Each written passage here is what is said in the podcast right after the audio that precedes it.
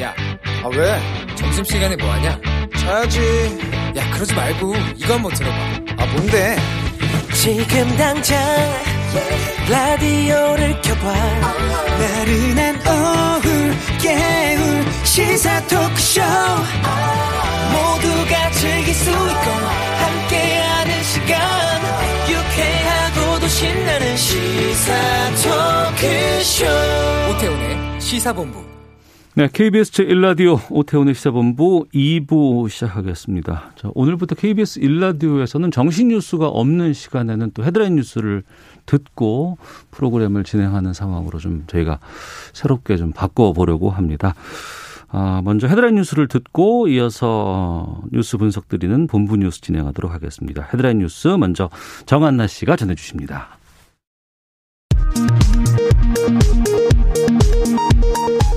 여야는 4.7 재보궐선거를 이틀 앞둔 오늘 선거 막판 지지층 결집에 총력을 기울였습니다. 역대 재보선 최고치를 기록한 사전투표율을 놓고는 더불어민주당은 뒤집기, 국민의힘은 굳히기의 신호로 각기 해석했습니다. 부활절인 어제 서울시는 교회와 성당 등 1660개소에 대한 특별점검을 실시한 결과 성가대 운영 등 반복적 위반 행위 11건을 적발해 과태료를 부과할 예정이라고 밝혔습니다. 내주부터 적용될 사회적 거리두기 조정안이 오는 9일 금요일에 발표됩니다. 현재 수도권에는 거리두기 2단계, 비수도권에는 1.5단계가 각각 적용 중입니다. 한국 작가회의를 비롯한 문인 5단체는 오늘 미얀마 군부 쿠데타에 반대하는 시위와 유혈 진압이 장기화하면서 민간인 희생자가 증가하는 데 대해 깊은 우려를 표하고 우리 정부를 비롯한 국제사회의 적극적인 개입을 촉구했습니다. 한국과 중국, 일본의 39개 시민학술단체는 마커를 임지어 하버드대 로스쿨 교수의 일본군 위안부 논문은 철회돼야 한다는 내용의 성명을 발표했습니다. 산업통상자원부는 수출 활력 제고와 글로벌 신통상 이슈 대응이란 주제로 전 세계에 나가 있는 상무관들이 참여하는 2021년 상무관 화상회의를 개최하여 올해 수출 활성화와 통상 현안 대응 방안을 논의했습니다. 지금까지 헤드라인 뉴스였습니다.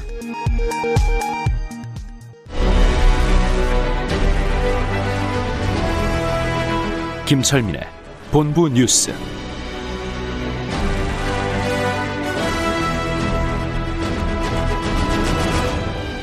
네, 주요 뉴스들 분석해드리는 시간입니다. 본부 뉴스, 뉴스의 핵심을 짚어드리겠습니다. KBS 보도본부의 아이언민, 김철민 해설위원과 함께합니다. 어서 오십시오. 네, 안녕하세요. 김철민입니다. 예, 계속 500명대 나오다가 예. 신규 확진자 400명대, 뭐 그냥 휴일 효과 이렇게 봐야 되겠죠. 그렇죠. 예. 오늘도 이제 473명, 거의 뭐 500명 육박하는 수준이죠. 네. 그 형식적으로는 엿새 만에 이제 400명대로 떨어진 건데. 음. 휴일 효과를 보면은 뭐 의미 있는 감소세라 보기도 어렵고 네. 오히려 휴일 효과가 나면 더 떨어져야 되는데 지금 휴일 효과라고 했을 때 우리 300명대 많이 했었잖아요. 그렇죠. 예. 뭐한 100명씩 떨어지고 이랬었는데 이제 진단 검사가 반 절반 이하로 떨어지기 때문에 근데 예. 지금 473명이니까 500명 가까이 나왔지 않습니까? 그래서 어. 이게 지금 확진자가 이렇게 많이 나왔기 때문에 확산세가 전혀 수그러들지 않고 있는 상황, 상황이다. 이걸 알 수가 있고요. 예. 지금 이제 수도권 비수도권 확진자 비율을 볼 때 비수도권 확진자 비율이 40%에 육박하고 있습니다. 음. 그래서 거의 뭐 이제 전국적인 확산 그런 양상을 보이고 있는 상황이고 그래서 정부가 이제 4차 유행 가능성이 점점 높아지는 거 아니냐 이러면서 공식적으로 4차 유행을 언급을 했습니다. 그래서 네. 이렇게 되면은 조만간 하루 확진자가 신규 확진자가 1000명 돌파하는 게 멀지 않을 것이다. 이제 이런 얘기도 나오고 있고요. 그래서 어. 지금 그 4차 유행을 빨리 막기 위해서 방역 음. 수칙 을 자꾸 위반하는 이런 고위험 다중이용 시설들, 뭐 클럽이라든지 이런데 네. 이런 데에 대해서 다시 영업 금지 조치를 부활시켜야 되는 거 아니냐 아니면 영업 제한 조치라도 더 강화해야 되는 거 아니냐 이런 얘기가 나오고 있고요. 지금 사회적 거리두기 단계도 더 강화해야 돼, 음. 시켜야 되는 거 아니냐 이런 얘기가 나오고 있습니다. 그래서 금요일쯤 아까 앞서 그 헤드라인에서도 얘기가 있었습니다만 금요일쯤에 네. 사회적 거리두기 단계 조정을 어떻게 할지 아마 발표를 할 걸로 예상이 됩니다. 예. 자, 그리고 뭐 아파트 관리비가 예. 물가 상승률의 두 배를 넘게 올랐다고요? 예, 이게 이제 지난 5년간 아파트 관리비를 조사를 해봤더니 물가 상승률이 두 배가 넘는다 이런 조사 결과 오늘 나온 건데요. 네. 한국 소비자단체협의회 물가감시센터가 공동주택 관리정보 시스템을 통해서 어 전국의 아파트 관리비를 조사를 해봤더니 네. 지난 2015년에는 제곱미터당 2천 한 달 평균 2,104원이었는데 음. 지난해에는 2,350원. 그래서 12% 정도 오른 거죠. 근데 네. 이 기간에 물가 상승률은 5.4%였거든요. 그래서 음. 물가 상승률이 이제 두 배가 넘었는데 예. 지금 이거를 이제 전용 면적 국민 주택 규모 85제곱미터 기준으로 환산을 하면 한 달에 관리비가 아파트 관리비가 5년 전에는 17만 8,800원이었는데 네. 작년에는 19만 9,700원 거의 20만 원이 다 됐죠. 그래서 음. 어 지금 이- 이12% 가까이 오른 건데 이렇게 아파트 관리비가 이제 가장 크게 오른 이유가 뭔가 하고 이렇게 봤더니 이제 가장 많이 오른 항목이 청소비였거든요. 네. 청소비가 47%나 올랐고 그다음에 수선 유지비가 27% 거의 30% 음. 가까이 올랐죠. 그래서 봤더니 다 청소비나 수선 유지비는 최저임금 인상분에 따라서 반영이 된 인건비 상승분이다. 그래서 인건비 상승이 가장 큰 원인이었고 네. 특히 이제 전용 부분 말고 공용 부분 음. 이뭐 다 같이 쓰는 이런 부분을 관리하는 이런 부분 비율이 점점 커지고 어, 있는 걸로 드러났습니다. 그래서 지금 이제 전국적인 규모로 이제 따지고 보니까 역시 이제 아파트 관리비가 가장 비싼 지역은 서울이었고요. 네. 한달 평균 22만 7,800원. 음. 가장 싼 곳은 광주광역시 16만 6천 원 이렇게 나왔습니다. 그래서 아파트 사시는 분들 많은데 관리비가 점점 이게 많이 올라가고 또 물가 상승률보다 훨씬 더 빨리 올라서 걱정이 되는 상황입니다. 네. 애들이 학교 안 가서 집에서 많이 쓰나 그랬더니 그 그렇죠. 거보다도 그냥 어, 그냥 다 올라갔네요. 뭐 인건비가 많이 올라가니까. 경비원들 뭐 청소하시는 분들 이런 분들 예. 알겠습니다. LG 전자 이제 모바일 사업 그만하겠다고 공식 결정했네요. 예. 한달 전에 1월 달쯤에 음. 모바일 사업과 관련돼서 뭐 앞으로 경쟁력을 냉정하게 판단해서 최선의 선택을 하겠다 이러면서 이제 그 여러 가지 가능성에 대해서 이제 다 열어놓고 검토를 하겠다 이렇게 두 달 전에 얘기를 했었는데 네.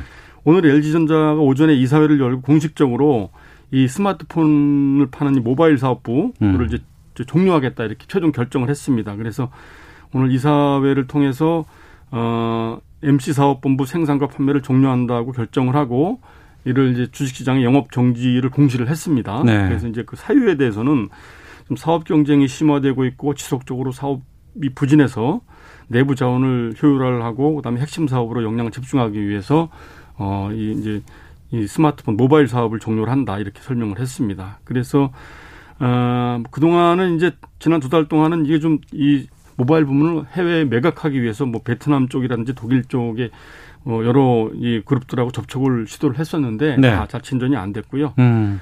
그래서 이 결국은 이제 공식적으로 철수를 하는 거고 대신 지금 이제 기존에 이용하고 있는 고객들이 계시지 않습니까? 그렇죠. 그래서 예. 그 이제 그리고 또 그동안에 또또 통신사들한테 예약 판매해서 이제 또 제공하기로 한 물량들도 있고 그래서 일단 생산은 5월 말까지 계속 하고 어. 그다음에 사업이 종료되더라도 이제 기존에 구매했던 고객들 그다음에 기존 사용자들이 불편을 갖지 않도록 사후 서비스는 계속 하겠다. 음. 지금 이제 현행 공정거래위원회 소비자 분쟁 기준에 따르면 스마트폰 품질 보증 기간이 2년이고 네. 부품 보유 기간은 4년이거든요. 어. 그래서 이제 그 기간에 맞춰서 어 이런 어 이제 사후 서비스 인력들은 계속 유지를 하고 그래서 이제 배터리라든지 충전기라든지 뭐 이런 전원 케이블 같은 이런 모바일 소모품들 이런 그 기간 동안 계속 구매할 수 있도록 유지를 하겠다고 했고요.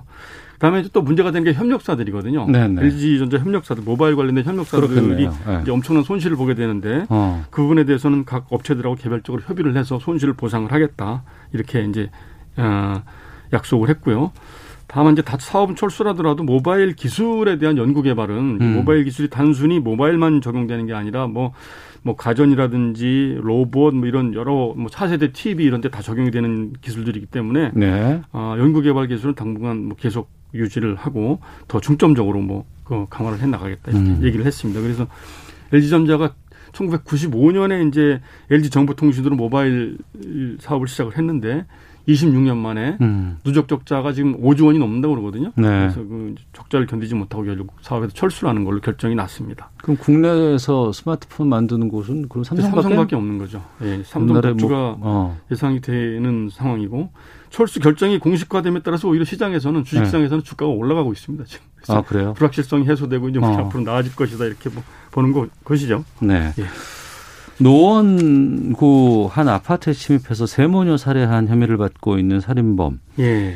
어, 구속 후 첫 조사 받고 있다고요? 예, 지난달에 있었던 그 잔혹한 살인 사건이죠. 노원구 한 아파트에 이제 20대 청년이 택배 기사를 가장해서 침입을 해서 집안에 있던 작은 딸을 살해하고 숨어 있다가 이제 나중에 귀가하는 엄마하고 큰 딸을 차례로 살해한 이런 사건인데 이 이제 20대 남성이 이제 자해를 해가지고 그동안 병원에 있었거든요. 음. 치료를 다 받고 이제 이제 지금 병원 저 경찰서로 이송이 돼서 노원 경찰서가 오늘 이제 구속영장 발부된 이후에 처음으로 이제 어, 수사를 시작을 했는데요. 네.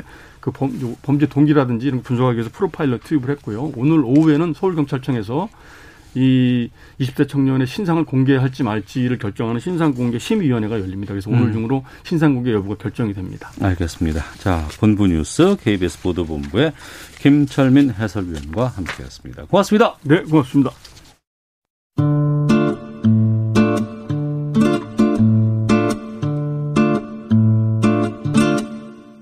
오태훈의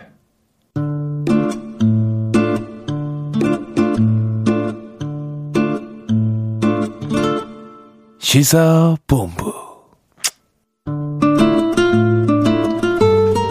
네. 오태훈의 시사본부는 청취자 여러분들의 참여 기다리고 있습니다. 샵 9730으로 의견 보내주시면 되고요. 짧은 문자는 50원, 긴 문자는 100원, 어플리케이션 콩은 무료로 이용하실 수 있습니다.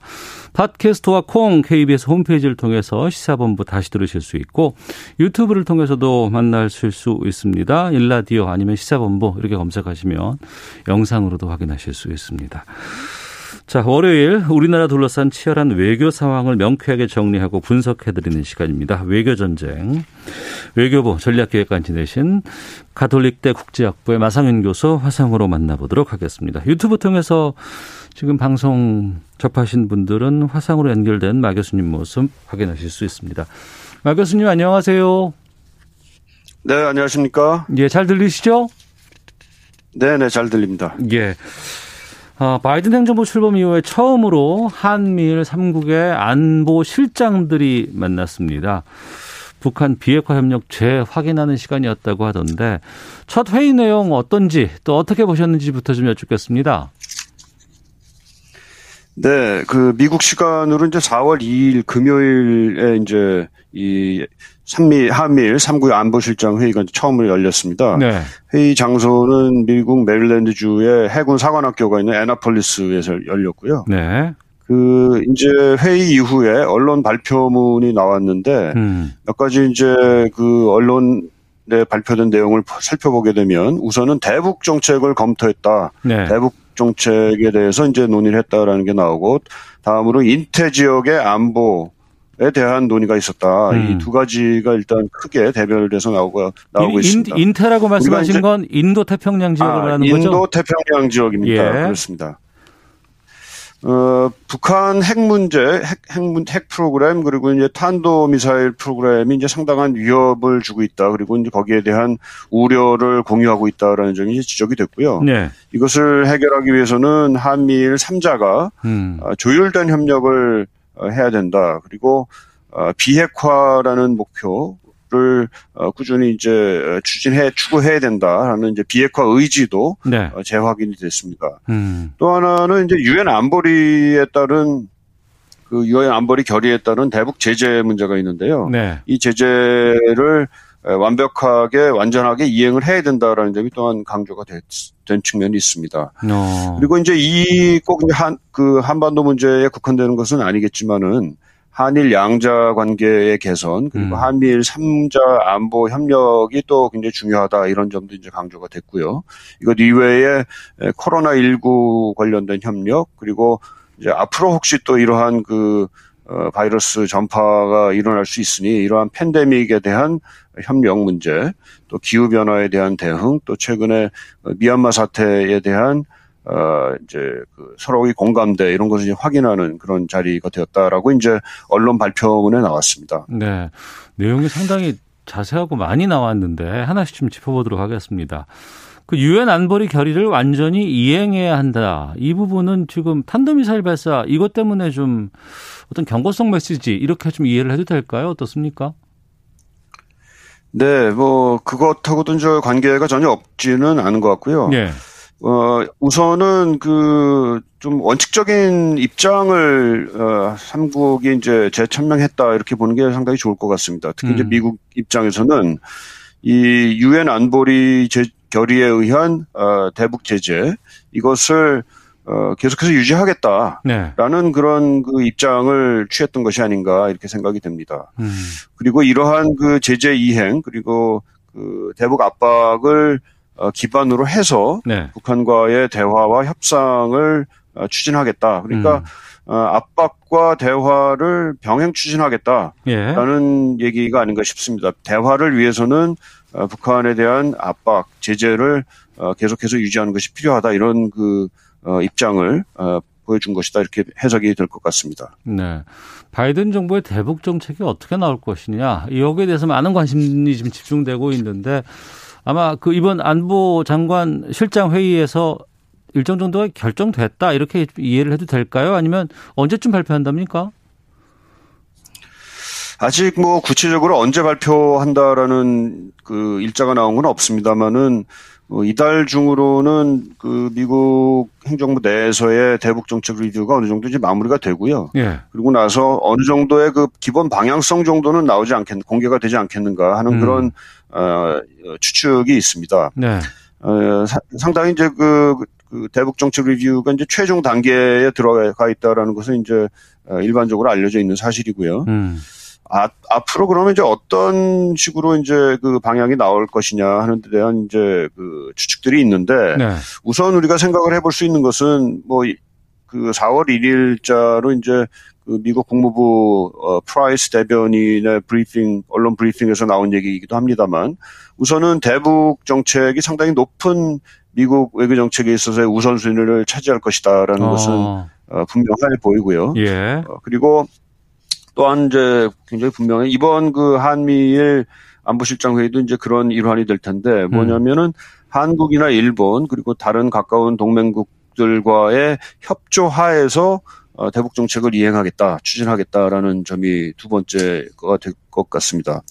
그 세 번째는 비핵화 문제인데요. 네. 우리가 그 과거에 이제 북한의 바- 완전한 비핵화를 어, 대북 정책의 굉장히 중요한 그 목표로 두었었는데 이것을 계속 유지하겠다라는 것도 이제 천명이 될 것 같습니다.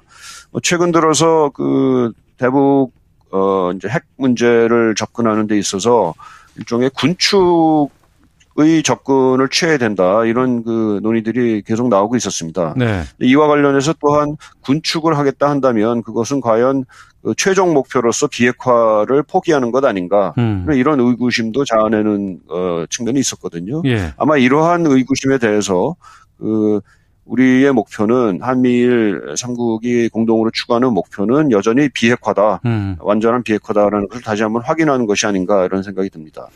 저는 개인적으로 관심을 좀 갖고 있는 게 바이든의 대북 정책에 우리 종전 선언 이 내용이 포함될 것인가 하는 그 부분이거든요. 그건 어떻게 좀 전망하세요? 어, 좀 나와봐야 알겠습니다만은 그 과거 이제 트럼프 행정부 시기에도 우리 정부 그리고 이제 아마 그 미국 정부가 같이 종전 선언을 논의할 때에도 네. 종전 선언이 그냥 그 허공에 던져지는 그런 그 어, 카드가 아니고 이것을 통해서 네. 뭔가 북한의 그 상응하는 어떤 그 조치를 이끌어내야 된다 하는 아. 그런 아마 어, 생각이 있었을 겁니다. 예. 아마도 그런 차원에서 아마 종전선언이 논- 논의될 가능성은 있지 않는가 생각이 드는데요. 음. 다시 말해서 어, 종전선언을 했을 경우에 음. 과연 북한은 무엇을 할 것이냐 거기에 에, 대해서요. 네. 아마 이러한 것이 무엇이냐에 따라서 아마 종전선언 논의도 어, 좀 달라지지 않을까 생각이 들고요. 우리 지금 현재 우리 정부 입장은 종전 선언을 함으로써 이 북한에 대한 일종의 그 신뢰를 좀 더 보여줄 수 있는 따라서 이제 북한이 좀 더 전향적인 차원에서 이제 대화에 나올 수 있는 그런 가능성이 좀 높아지는 거 아닌가 이렇게 이제 어, 주장을 하고 있는 걸로 알려져 있어요. 네. 어, 그런데 아마 미국 입장에서는 어, 미, 주- 북한의 그 신뢰를 사기 위한 조치로서의 종전선언이라기보다는 음. 종전선언을 함으로써 거기에 대해서 바로 어, 북한이 무엇을 가지고 나올 것이냐 여기에 좀 더 관심이 있지 않을까 좀 생각이 듭니다. 네. 그래도 협상을 제대로 하기 위해서는 이제 상대방을 만나야 되잖아요. 테이블에서 같이 마주 앉아서 이제 여러 가지 얘기를 하고 거기서 뭐 욕을 하던 뭐 어, 비난을 하건 간에 좀 만날 수 있는 그런 기회가 중요할 것 같은데 북한을 좀 테이블로 끌어낼 수 있는 대책 같은 것들이 좀 포함될 수 있다고 보세요. 어떻습니까?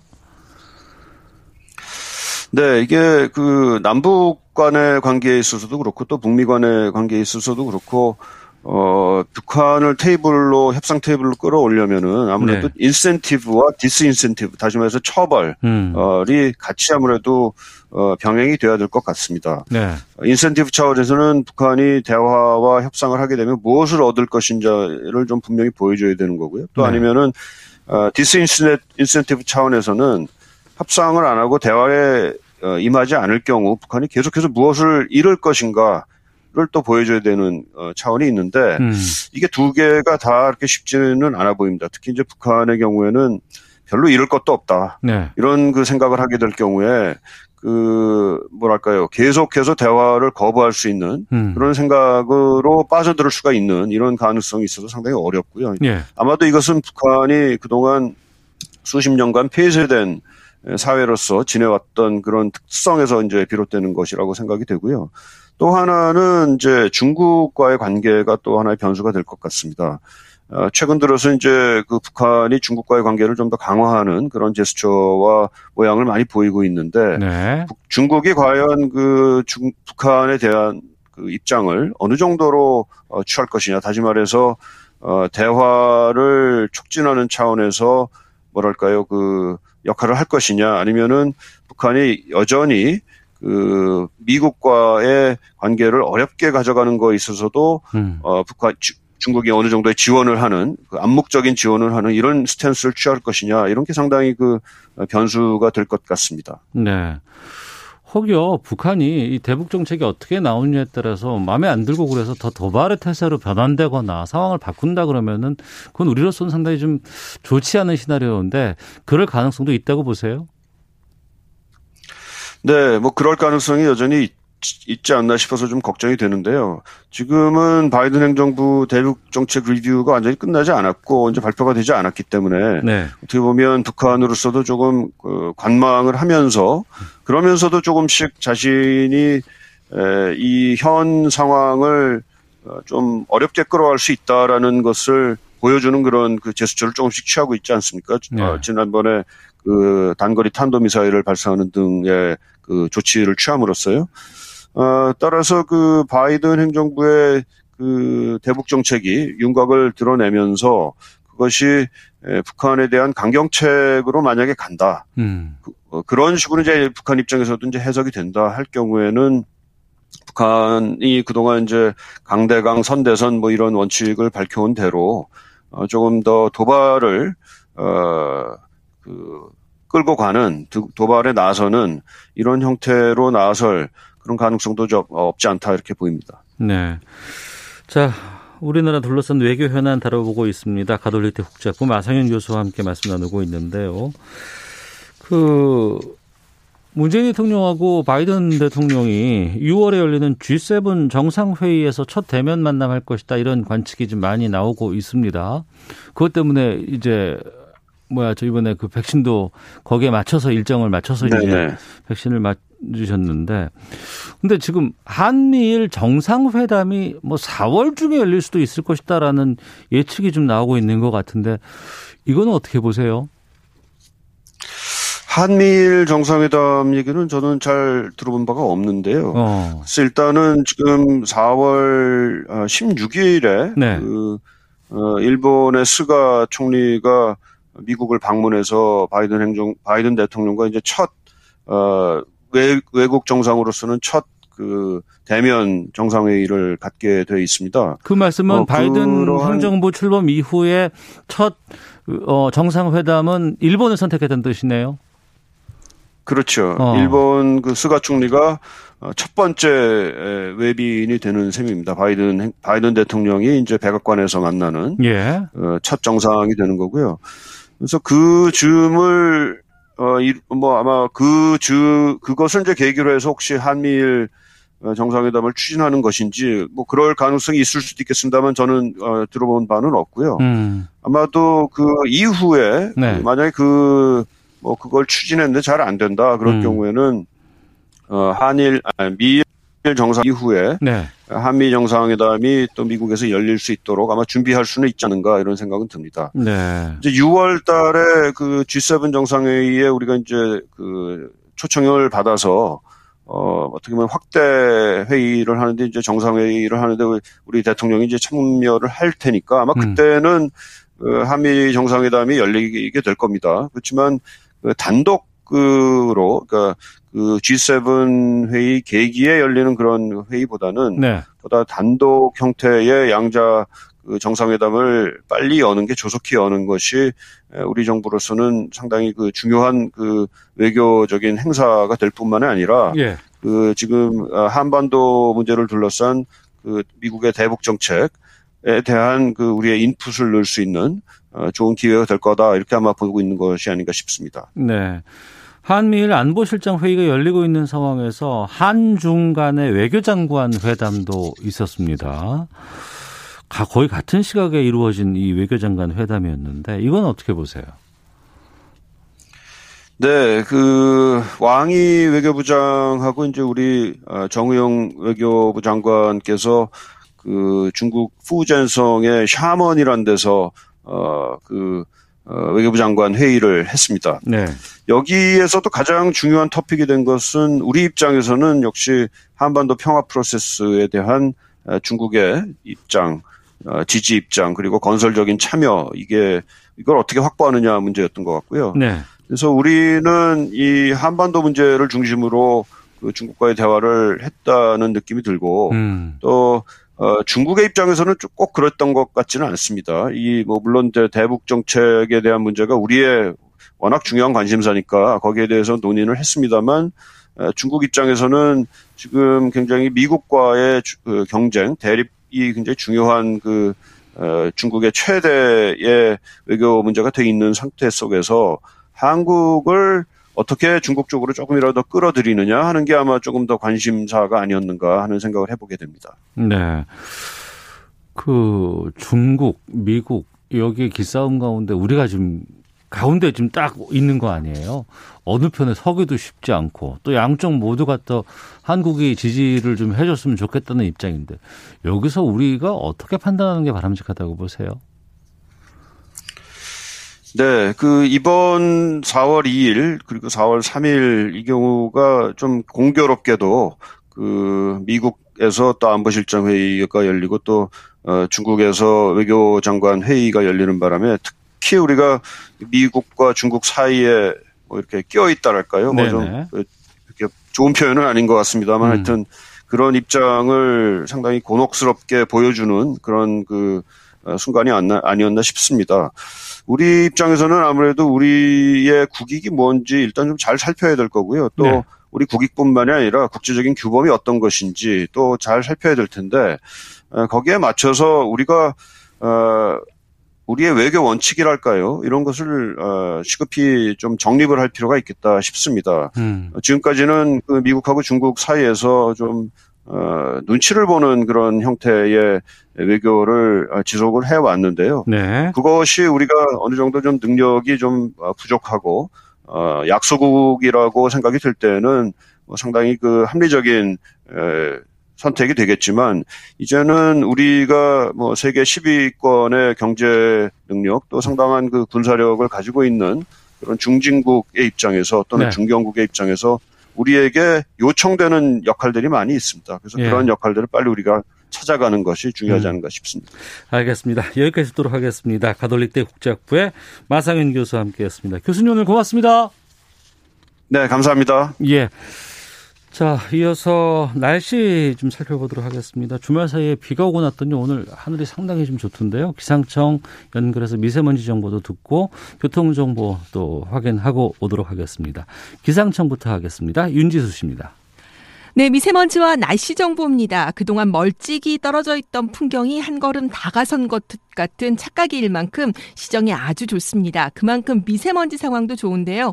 서울의 경우 초미세먼지 농도는 1세제곱미터당 7 마이크로그램, 미세먼지는 16 마이크로그램으로 보통 이상을 아주 좋은 단계 보이고 있습니다. 전국적으로 마찬가지입니다. 대기 확산이 원활하기 때문에 전국적으로 좋은 단계를 보이고 있고요. 내일은 수도권, 충남, 전라북도 지역이 보통 단계로 이 수치가 좀 더 오를 것으로 보이고 나머지 지역들은 오늘처럼 좋은 단계 이어갈 것으로 보입니다. 이렇게 대기 상황이 좋은 가운데 하늘도 비교적 맑은 편인데요. 밤부턴 구름량이 다소 늘겠습니다. 중국 산둥반도 부근에 위치한 고기압 가장자리에 들기 때문이고 내일 오후에 남부 지방부터 구름이 차츰 거칠 것으로 보입니다. 오늘과 내일 큰 일교차를 주의하셔야겠습니다. 아침에는 쌀쌀함이 느껴질 만큼 기온이 낮았지만 빠르게 기온이 오르고 있고요. 지금 서울 기온 17도를 가리키고 있습니다. 낮 최고 기온 18도가 예상되고 전국적으로 12도에서 20도의 분포가 예상됩니다. 내일 아침은 서울 8도를 비롯해 전국은 3도에서 8도 사이, 낮 최고 기온은 서울 18도, 광주 20도 등 20도 가까이 오르는 곳도 많을 것으로 보이는데요.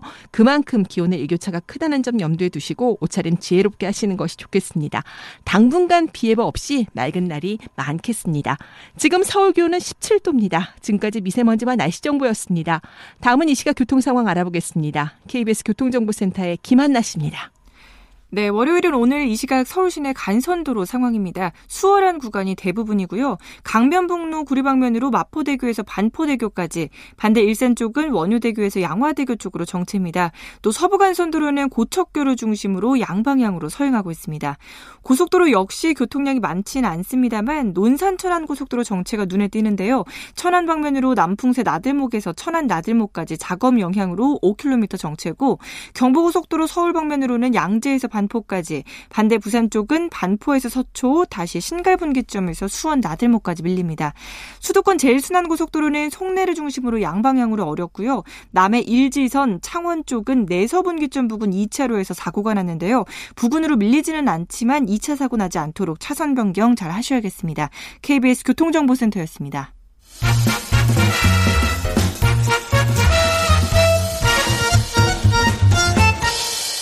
오태훈의 시사본부. 네, 주말 동안의 이슈를 정리하고 이번 주 가장 눈여겨볼 소식들 살펴보는 시간입니다. 시사 구말리. 문화일보의 이현종 논설위원 나오셨습니다. 안녕하십니까? 네, 안녕하세요. 예, 오마이뉴스 박정호 기자 함께합니다. 안녕하십니까? 안녕하십니까? 예. 보궐선거 사전투표율 20.54%로 마감됐습니다. 역대 어, 재보선 사전투표율 기록을 뛰어넘은 최고 기록이라고 하던데 이현정 논설위원께서는 네. 사전 투표 하셨어요? 네, 저는 이번에는 했습니다. 어. 왜냐하면 사실 이제 이번에 그 본 투표가 휴일이 아니잖아요. 휴일이 아니죠. 예, 네. 보궐이니까. 네, 예. 그러니까 뭐 회사 가야 되니까 어. 어쩔 수 없이 투표를 했는데 지금 보니까 추세가 이제 점점 사전 투표율이 높아지는 것 같아요. 네. 이렇게 되면 이제 2013년부터 이제 이 재보궐선거부터 사전 투표가 이제 실시가 됐는데. 예. 아무래도 그러니까 여러 가지 편의성 때문인지는 모르겠지만 음. 사전 투표의 비중이 이제 해가 갈수록 계속 높아지면서 이제 본투표 나중에는 아마 본투표도 뒤엎지 않을까 그런 음. 생각이 듭니다. 그러니까 네. 투표 자체가 사실상 앞당겨지는 그런 효과도 있는 것 같고요. 음. 저는 원래 뭐 본투표 주의자입니다만은 왜냐하면 네. 선거 기간이라는 게 딱 어떤 목표를 두고 이제 선거 운동을 하기 때문에 그렇죠. 네. 네. 그리고 물론 이제 이게 선거 투표율이 워낙 낮아져서 음. 그것에 대한 대안으로 이제 사전 투표제가 대입이 됐고 나름대로 성공을 거뒀습니다. 그 이후에 투표율이 그래도 꽤 높았기 때문에요. 미국 같은 경우도 우편 투표도 꽤 많이 하지 않습니까? 예, 예. 네, 그러면은 비춰보면 이제 사전 투표가 정착이 되는 것 같긴 한데 어, 어쨌거나 이번 투표는 저도 금요일 날 했는데 어, 꽤 많은 분들이 하셔서 음. 아, 이게 참 열기가 높구나라는 걸 좀 느꼈습니다. 예, 박정호 기자는요? 예, 저는 원래 토요일에 하려고 했는데요. 네. 아이를 좀 보게 된 상황이 돼서 어. 못했고 수요일에 할 예정이고요. 네. 말씀하신 것처럼 사전 투표에 대한 관심이 높고 그리고 아무 데에서나 할 수 있잖아요. 사전 음. 투표는 음. 신분증만 있으면 그런 면에서 아, 좀 편하다라는 음. 생각이 있는데요. 수요일도 8시까지 투표가 진행되거든요. 네, 맞습니다. 뭐 충분히 네. 직장인들도 할 수 있고 어. 아마 지금 여야 아, 후보들 참 뜨거운 공방을 벌이고 있기 때문에 아마 투표율이 꽤 많이 나오지 않을까 생각도 듭니다. 음. 네.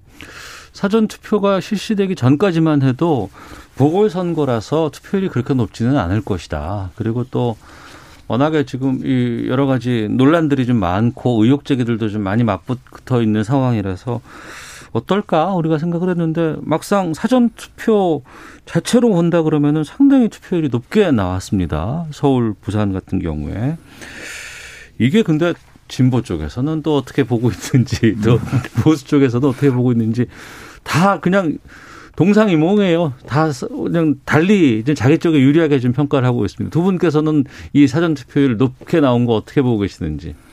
글쎄 뭐 아무도 알 수 없죠. 이거 사실 뭐 가서 지금 투표함에 들어가 보지 않은 이상 예, 예. 지금 이 사전 투표가 누구한테 유리한지 어떻게 알겠습니까? 근데 우리가 이제 여러 가지 그동안에 나왔던 데이터나 또 역사적 경험치나 이런 추론을 해보면 네. 항상 사전 투표는 지금 문재인 정부에서는 여당한테 유리했어요. 음. 어, 항상 사전 투표율 자체가 높았던 것은 여당한테 투표가 많았고 특히 예. 20, 30대가 투표를 많이 했다라는 아. 것은 이제 객관적으로 나온 데이터고요. 예. 그래서 이제 여당도 이번에도 어 상당히 투표율이 높았기 때문에 어. 유리할 것이다라는 이제 그 어떤 공식을 제공하고 있는데 여당 쪽에서 투표율 높은 게 좀 기대를 좀 하고 그렇죠. 있는 거죠. 20대가 30대가 네. 이제 투표를 많이 해서 유리할 것이다. 근데 지금까지 서울시장 선거 관련돼서 각종 여론조사가 많이 실시됐지 않습니까? 그렇죠. 그 데이터를 보면 네. 여당의 이야기가 좀 사실과는 다르지 않나 싶어요. 네. 어 특히 지난 4.15 총선 때의 20, 30대 표심과 이번 표심은 거의 정반대로 지금 나타나고 있거든요. 네. 그만큼 LH 사태와 그다음에 이제 이 부동 집값 파동이라든지 이런 것들이 어, 굉장히 생활적 이슈가 많이 영향을 미쳤고 음. 또 하나는 이제 내년에 대선 전초전이라는 것들 또 윤석열 전 검찰총장의 이제 어, 퇴임이라든지 이래서 검찰의 공정에 대한 문제라든지 네. 여러 가지 20대가 30대가 민감해야 될 이슈들이 꽤 많습니다. 음. 그래서 아마 이 표심들이 바뀌었다는 걸 전제로 한다라면 어 이거는 결코 여당한테는 유리할 것 같지는 않다. 네. 그렇지만 네. 어차피 본투표에 많이 투표를 어 하기 저 제촉하기 위해서는 다 자기한테 뭐 유리하다 불리하다 이렇게 이야기 해야지만 되니까요. 음. 이제 그런 현상들은 있는 것 같습니다. 예.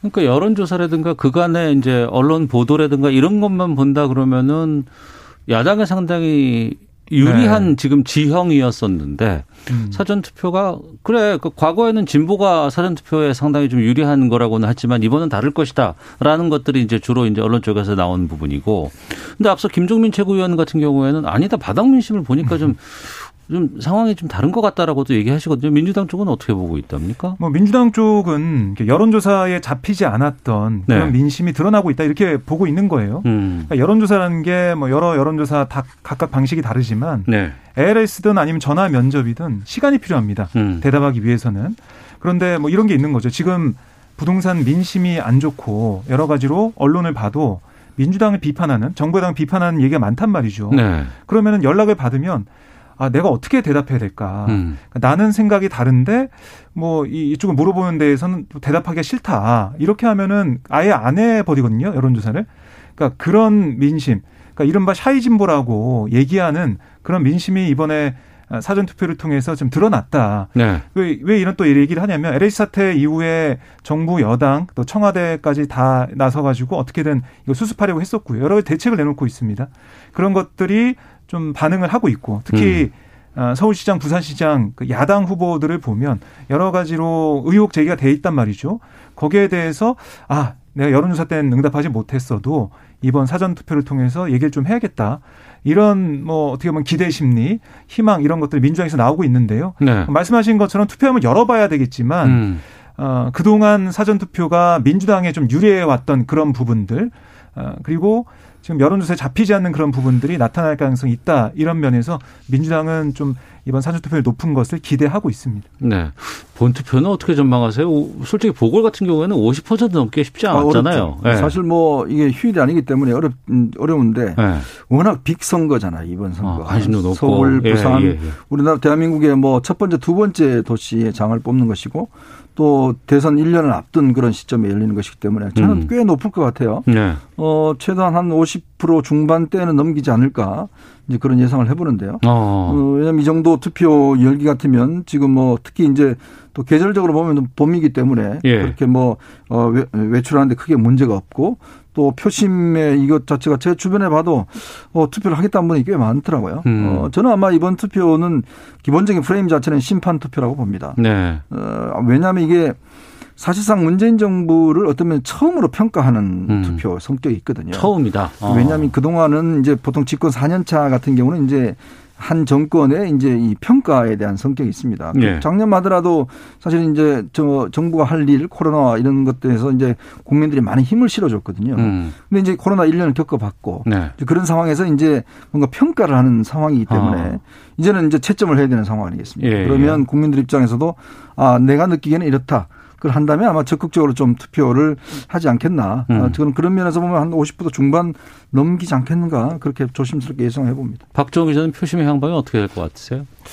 어, 글쎄요, 뭐, 이른바 중간평가, 아, 정권 심판이라는 프레임이 있는 건 사실이죠. 음. 사실인데, 지금 몇면의 후보들의 모습을 보면, 어, 과연 뭐 10년 전에 등장했던 그런 인물들한테 10년 전에 여러 가지 또 의혹도 제기되어 있는 상황이고, 뭐 최근에 아, 10년 전과 달라진 모습이 없는 그런 모습도 보이고 있어서 여기에 대해서 아니 이대로 가다가는 그냥 또 예전 인물들한테 의혹이 있는 또 거짓말 의혹이 있는 후보들한테 어, 서울시정과 부산시장 넘어갈 수도 있겠다라는 생각 때문에 아마 많은 사람들 투표장에 나올 수 있을 가능성이 있어요. 네. 그래서 그런 면에서 볼 때 어, 민주당 의원들 아니면은 뭐 현장에 갔던 취재 기자들 얘기 좀 들어보면 바닥 민심은 여론조사랑은 조금 다르다는 거죠. 물론 선거 운동원들도 있고 해서 여러 가지 어, 봐야 될 부분들이 있겠지만 어. 그럼에도 불구하고 여론조사에서 보여지는 일방적인 그런 모습은 아니다. 예. 그러니까 끝까지 좀 가봐야 된다 이런 음. 얘기 좀 많이 하고 있습니다. 예. 이제 이틀 남았습니다. 네. 본투표 막판에 변수가 있어요? 어떻게 보세요? 이제는 뭐, 끝났나요? 뭐 다 정, 정, 정해졌나요? 뭐 항상 이제 후보 진영에서는 뭐 막판 변수 운운하는데 막판 변수는 거의 없습니다. 그러니까 음. 지금 이미 뭐 표심을 다 결정한 것 같고요. 오늘 네. 마지막 TV 토론이 있지 않습니까? 2시부터 있어요. 네, 2시부터 예, 이제 예. TV 토론이 있기 때문에 뭐 그게 있지만 이미 이제 모든 어떤 노출될 것들은 다 노출됐고 문제는 음. 이제 막판 다지기, 그 다음에 이제 막판에 표를, 어, 그러니까 투표장으로 어떻게 이제 적극적으로 이끌어내느냐. 이제 네. 이런 부분에서 이제 조직, 아마 지금은 각 당이 조직 동원에 가장 신경을 많이 쓸 때요. 어. 그러니까 각 그 지역 국회의원들이나 네, 네. 뭐 시의원, 구의원들, 조직책들이 이제 일일이 체크를 하는 거죠. 투표하셨냐 안 하셨냐 뭐 네. 등등 해서 이제 투표장으로 어떤 면에서는 좀 계속적으로 그리고 또 계속 하는 거군요. 왜냐하면 네. 우리가 불리하다. 네. 아니면 또 한쪽에서는 조금만 더 하면 우리 이길 것 같다. 아. 그러니까 뭐 지금 여당에서 아 2% 정도 하면 이길 것 같다. 이런 식의 막판에 이제 이야기들이 나오면서 그게 예, 이제 예. 하나의 동료하는 것이 지금은 사실은 아무리 뭘 폭로하더라도 아. 지금은 그렇게 먹히지는 않을 것 같습 니다. 같습니다. 예. 네, 뭐 저도 좀 동의하는 부분이 있습니다. 아, 이게 특히 뭐 오세훈 후보 같은 경우 이제 내곡동 땅 문제 음. 이게 여러 가지로 의혹이 불거져 있고 거짓말 논란도 있지만은 이것 가지고 어, 지금 마음을 먹은 유권자들의 그 생각을 돌리긴 쉽지가 않아요. 네. 근데 중요한 게 뭐냐면 이 얘기를 가지고 뭐 오늘도 여러 가지 어, 얘기가 있었지만 어, 오세훈 후보와 같이 이 측량을 마치고 음. 식당에 갔다라는 경작인 얘기도 제가 오늘 들어봤었는데요.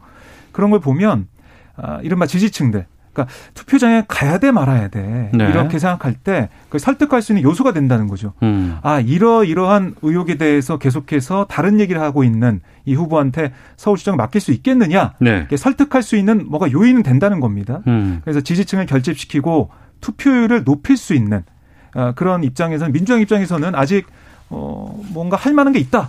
아 그리고 더 사람들한테 호소할 만한 게 있다 이렇게 볼 수가 있겠습니다. 네. 그리고 이제 이 선거 관련된 스피커들이 많아지다 보니까 또 매체도 다양하게 여러 가지 뭐 자당을 홍보한다거나 뭐 지지하는 것들이 얘기가 나오다 보니까 곳곳에서 좀 사고가 좀 많이 좀 나오고 음. 있습니다.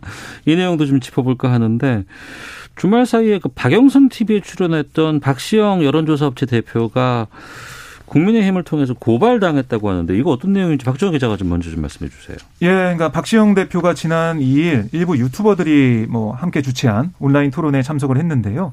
이 자리에서 뭐라고 했냐면 민주당 강북 몇몇 의원들과 통화해 보니까 뭐 우리가 그러니까 민주당이 인것 같다 이런 음. 얘기를 다수가 전했다고 얘기를 한 거예요. 그 자리에서. 어. 뭐 55대 45 정도 우세하다 음. 이렇게 얘기를 했는데 이런 관측의 근거로 둔 게 뭐냐면 투표 참관인들이 기표한 투표용지를 봉투에 넣을 때 대충 보는데 아, 밖에 넣을 때 얼핏 도장이 나온다. 음. 아, 그러니까 이 투표 과정의 공정성을 기하기 위해서 각 투표소엔 정당 추천 참가인들이 나가 있는데 네네. 사전 투표 기표용지를 관찰한 참가인들로부터 민주당이 앞서고 있다는 얘기를 들었다는 겁니다. 음. 아, 이걸 가지고 국민의힘에서 네. 좀 논란을 삼고 고발을 했다는 거죠. 어. 어떻게 봐야 돼요? 아니 저는 이게 꽤 중요한 문제라고 저는 생각합니다. 예. 어, 왜냐하면 우리가 이제 비밀 투표 원칙 어. 있잖아요. 예. 그리고 참관인들은 부정 투표가 있는지 없는지를 참관하는 자리지. 어. 지금 우리가 기표소에 들어가면 기표소 안에서 이제 저도 안에서 봉투에다가 넣고 네. 이제 접착제도 붙이고 이제 나와서 투표하면 넣지 않습니까? 관내 투표의 경우에 어. 관내 투표들은 그냥 접어서 이제 투표하는데요. 예. 예.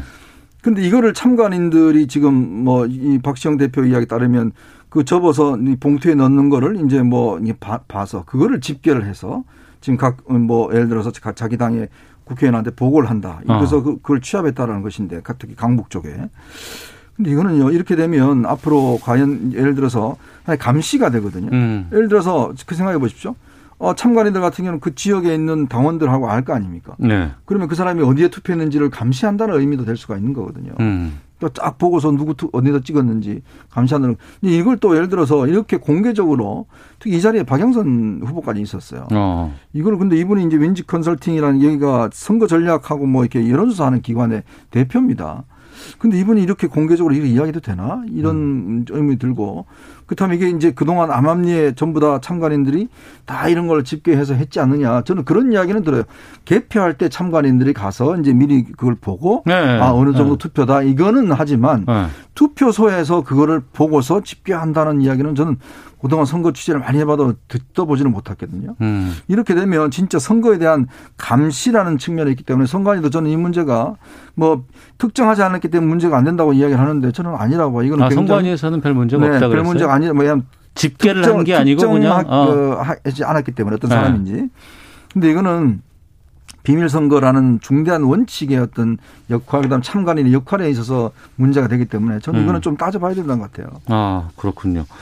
지금 국민의힘 같은 경우는 선관위 공정성에 대해서도 좀 여러 가지 문제를 좀 제기하고 있다고요?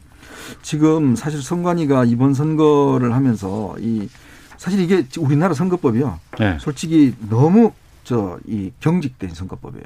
음. 왜냐하면 선거법 90조나 93조 같은 경우는 어떤 특정 정당의 어떤 그런 이 선거 이번 선거 뭐다 뭐다 이런 거 일체 못하게 돼 있습니다. 네. 후보를 선전하는 거. 네. 그러니까 선관위도 오죽했으면 선관위도 이거 국회에다가 지금 개정 건의를 했겠어요. 그러니까 아, 선관위가 국회에다가 네, 선거법이 너무 엄격하다. 왜냐하면 선관위는 네. 법에 따라서 일단 단속을 해야 되니까. 예, 예.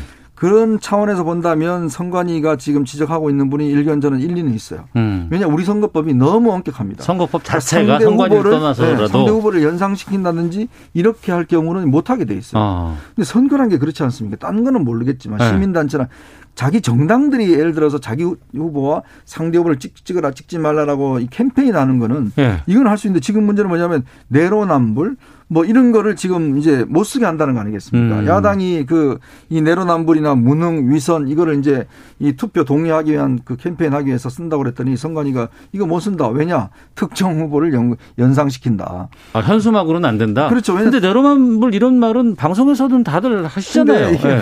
연상이 된다는 거죠. 연상이 어. 예. 어. 이게 이제 그 김태년 원내대표가 앞으로 우리 내로남불 척결하겠습니다. 네. 이런 이야기를 한 바 있거든요.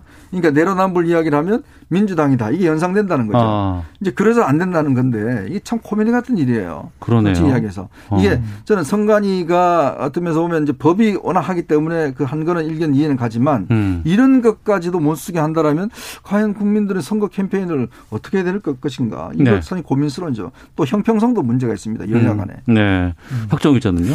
그러니까 이게 사실 예전부터 지적이 되었어요. 그러니까 음. 2010년도에 보면은 그때도 뭐 4대강 뭐 찬반 아, 이런 집회나 무상급식 찬반 집회 네네. 네. 이런 것들 그리고 현수막을 포함한 어. 광고물 게시가 금지가 됐었거든요. 예. 그 연상이 된다 이런 거죠. 어. 그러니까 말씀하신 것처럼 너무나 엄격하게 돼 있기 때문에 이런 것들은 뭐 여야 뭐 입장뿐만이 아니고요. 좀 고칠 필요가 있다는 어. 생각이 들고요. 예. 표현의 자를 좀 더 확대하는 쪽으로 가야 된다는 생각이 들어요. 음. 이게 야당에서 문제를 지적했지만은 이거는 누가 여당이든 야당이든 항상 나오는 문제였기 때문에 10년 동안 음. 계속해서 나왔기 때문에 이건 좀 고칠 필요가 있고 어, 그럼에도 불구하고 이제 어떻게 보면 공직선거법에 따른 여러 가지 그런 관리를 하고 있는 선관위 입장에서는 지금 국민의힘에서 뭐 항의 방문도 하고 있지만은 어쩔 수가 없는 겁니다. 음. 그래서 국민의힘 쪽에서는 어떻게든 유권자들한테 이 모습을 좀 보여주려고 하고 있는 거지만 네. 이게 본질은 이 선거법이 너무나 어, 협소하게 돼 있다. 이게 좀 문제가 봅니다. 네. 시사구말리 문화일보 이현정 논설위원 오마이뉴스 박정호 기자와 함께하고 있는데요.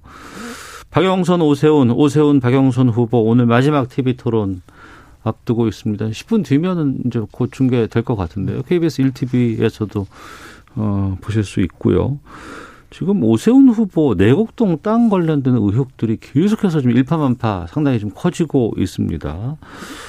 어, 이거는 어떻게 보고 계시는지 또 상황은 좀 어떻게 전개되고 있는지도 궁금한데 어떻습니까, 네, 지금 의원님? 일단 이 그 현장의 측량 현장에서 이제 온 걸 봤다라는 이제 생태탕 집 주인과 아들의 지금 이 어, 주장이 지난 방송을 통해서 나왔고 예. 원래 오늘 아마 기자회견 한다고 그랬는데 음. 어, 뭐 취소했다 고 그럽니다. 뭐 여러 가지 위협을 느껴서 취소했다 고 그러고 이제 하는데 근데 15년 전 이 그 치고는 너무 상세하게 또 기록을 네. 하시더라고요. 어. 뭐 선, 선글라스를 어떻게 끼고 그다음에 신발은 무슨 어 뭐 명품 뭐이 업체 걸 뭐 신고 있고 뭐 바지 색깔은 어떻고 어 왔었다라고 예, 이야기를 예. 하고 있는데 음.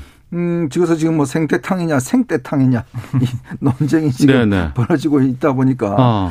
어, 이게 지금 그 생태탕 집에 왔는지 안 왔는지 이뭐 일단 오세훈 후보 측에서는 뭐 생떼탕이다 이렇게 음. 얘기를 하고 있고 뭐 이쪽에서는 이게 분명히 갔다 이렇게 지금 주장하고 있는데 일단 오늘 이제 기자회견은 취소가 됐어요. 네. 어, 근데 뭐 진실은 사실은 알 수가 없죠. 저는 음. 사실 이 문제는 오세훈 후보가 처음부터 이 문제에 대한 좀 대응을 저는 잘못했다고 봅니다. 네. 왜냐하면 이게 사실은 본질적인 문제하고 차이가 아닌 것인데 이거를 자기의 지금 직과 걸어버렸어요. 음. 그러니까 그러면서 이게 지금 거짓말 프레임에 지금 말려 들어간 것이고 네. 야당 그 지금 민주당 같은 경우도 이게 사실 본질적인 문제가 아닌데 지금 다른 게 지금 할 이슈가 없으니까 계속 지금 뭐 내, 내곡동부터 시작해서 내곡동 끝나 아마 2시 저 이 토론도 아마 내곡동 시작해서 내곡동으로 끝날 겁니다. 음. 근데 과연 이게 이제 국민들 입장에 보시기에 과연 이게 얼마나 이렇게 심각하냐, 이 거짓말이냐, 네. 뭐 이런 부분에 있어서 이제는 뭐 판단하실 것 같은데 그래서 이거 참 이건 아마 뭐 양당 간의 결론 이게 증거가 없기 때문에 이 진술 위에는 그 공방으로 끝나지 않겠는가 싶어요. 공방으로 끝날 네. 것 같다라고 예상해 주셨고요. 박정호 기자. 그러니까 이게 기자회견이 안 됐습니다. 사실 오늘 할 것처럼 좀 알려졌었는데 안 됐는데 음. 이게 뭐 이른바 해코지 당할 위험이 있기 때문에 얼굴을 드러내놓고 기자회견 하긴다면 어. 뭔가 좀 문제가 생길 가능성이 있다. 예. 해코지 당할 수도 있다. 이런 우려 때문에 그랬는데요. 오늘 주호영 국민의힘 원내대표 말 들어보면 이렇게 얘기하더라고요. 아니 이 어, 사법적으로 걸러질 텐데 선거가 끝나면 이런 게 네. 이 박영선 후보를 돕다가 처벌받는 일이 없도록 각별히 유의하기 바란다. 처벌? 경- 예, 처벌받는 아. 일이 없도록 예. 유의하기 바란다 이렇게 얘기를 했는데요. 이런 어떻게 보면은 어, 이 강하게 좀 얘기를 하면서 압박을 음. 주는 게 아니겠느냐 이런 생각도 좀 들고 그리고 아까 뭐 증거 말씀하셨는데 사실 이게 대여섯 명의 똑같은 증언하는 사람들이 있습니다. 그 사람들의 증언들 사실 어디 모여서 똑같이 거짓말하려고 맞출 가능성이 있겠느냐. 그거보다 오세훈 후보의 말이 어, 틀렸을 가능성이 더 크지 않느냐 이런 음. 얘기들이 계속 나오고 있는 거고요. 예. 특히 이 오늘 그 생태땅집 아들 뭐 또 방송 인터뷰에서 얘기를 했지만은 이게 생태땅집 주인이 얘기했던 언론에 얘기했던 것은 이 인터뷰 방송 인터뷰 전이었어요. 음. 어, 한 나흘 전에 에, 한 거기 때문에 그때는 여러 사람들이 아 괜히 휘말리지 마라 얘기하지 마라 그렇게 했기 때문에 기억 안 난다 모른다라고 했던 거고 예. 그 이후에 했던 게 달라진 거란 말이죠. 음. 근데 그걸 또 어, 여러 가지 마음을 먹고 증언한 걸 가지고 이게 거짓이다라고 얘기하는 것은 사안에 맞지 않고요. 음. 오늘도 아마 이 공방이 있을 것 같은데 제일 중요한 거는 정치 지도자의 덕목 중에 하나가 신뢰 또 정직이거든요. 여기에 네. 대한 판단이 있을 걸로 보입니다. 부산은 지금 어떻게 보세요? 어, 부산은 뭐 지금 애초에는 한참 박형준 후보. 쪽에 앞서 있었던 여론조사들이 많이 있었거든요. 네. 처음부터. LCT 문제가 사실은 이제 이슈가 되면서 저는 이번 선거 두 군데 보면 그 여론조사만큼 그렇게 차이 날 것 같지는 않아요. 어. 그러니까 상당히 좁혀지리라고 봅니다. 예. 어, 뭐, 뭐, 뭐, 각 당에서도 그렇게 전망하고 있는 이유가 어, 사실 이제 박정희도 얘기했지만 이 저 내곡동 문제나 LCT 문제가 사실 이게 다른 이 LH 사태나 이런 게 없었으면 음. 사실 이것도 중요한 이슈가 될 수가 있습니다. 네. 이것도 판단의 근거가 될 수가 있는데 워낙 이제 이번 선거 같은 경우는 이제 이게 이슈가 크기 때문에 음. 묻힌 바는 있겠지만 이제 그런 면에서 아마 부산도 어, 김영춘 후보가 상당히 이 문제를 집중적으로 제기를 해왔고 예. 박형준 후보는 좀 방하는 입장에서 이제 대응을 해왔던 것 같아요. 음. 어, 그렇지만 이제 뭐 이 선거 공- 공표 전까지 여론조사 결과를 보면 거기도 여전히 차이가 많이 났고 어. 이제 그런 면에서 보면 아마 아, 부산이든 서울이든 간에 어, 이 여전히 이제 야당의 어떤 어, 우세는 점쳐지지만 실제로 이 간격 자체는 상당히 좁혀지지 않을까라는 음. 그런 전망들도 나오고 있습니다. 예. 박정호 기자는 부산 어떻게 보고 계십니까? 네. 그 지난번에 말씀드렸듯이 여론조사 추이를 보면 무응답층이 좀 늘어나고 있는 그런 분위기였거든요. 무응답층. 네. 그러니까 네. 무응답층이 어떤 결정을 할 것인가 이게 제일 음. 커 보이고요. 예. 그렇다면 과연 어떤 부분을 주요하게 볼 것이냐. 그러니까 맨 처음에 보면 박형준 후보의 도덕성 문제, LCT 문제를 포함해서 여러 가지 문제가 제기되고 거기에 민주당이 화력을 쏟았는데 음. 지금은 보면 이 부산을 살릴 경제 시장 여기에 집중하고 있습니다. 예. 가덕도 신광을 포함해서 여러 가지 부산의 발전 방향이나 비전에 대해서 어떤 후보가 더 잘할 수 있겠느냐. 음. 그게 힘 있는 어, 이 정부와 어, 여당에서 지원을 받는 후보가 잘하지 않겠느냐. 네. 이게 민주당의 선거 전략인데요. 음. 거기에 반해서 국민의힘에서는 아니 실정 심판에 된다. 부동산 민심 얼마나 나빠졌냐 이렇게 대응하고 있단 말이죠. 네. 이런 면에서 민주당에서는 어떻게 보면은 부산 시민들이 좀더 어, 실질적으로 음. 어, 효과적인 경제 발전을 위해서 어, 투표를 할 것이다 이렇게 좀 보고 있습니다. 음, 알겠습니다. 어, 4월 7일 먼저 이틀 앞으로 다가왔습니다. 뭐 주사위는 던져진 것 같고 다음 주 시사고 말리에서는 두 분과 함께 이번 선거 결과에 대해서 좀 말씀 나누는 시간으로 꾸며보도록 하겠습니다. 지금까지 시사고 말리 이현종 논술위원 박정호 기자 함께했습니다. 두 분 말씀 고맙습니다. 고맙습니다. 예.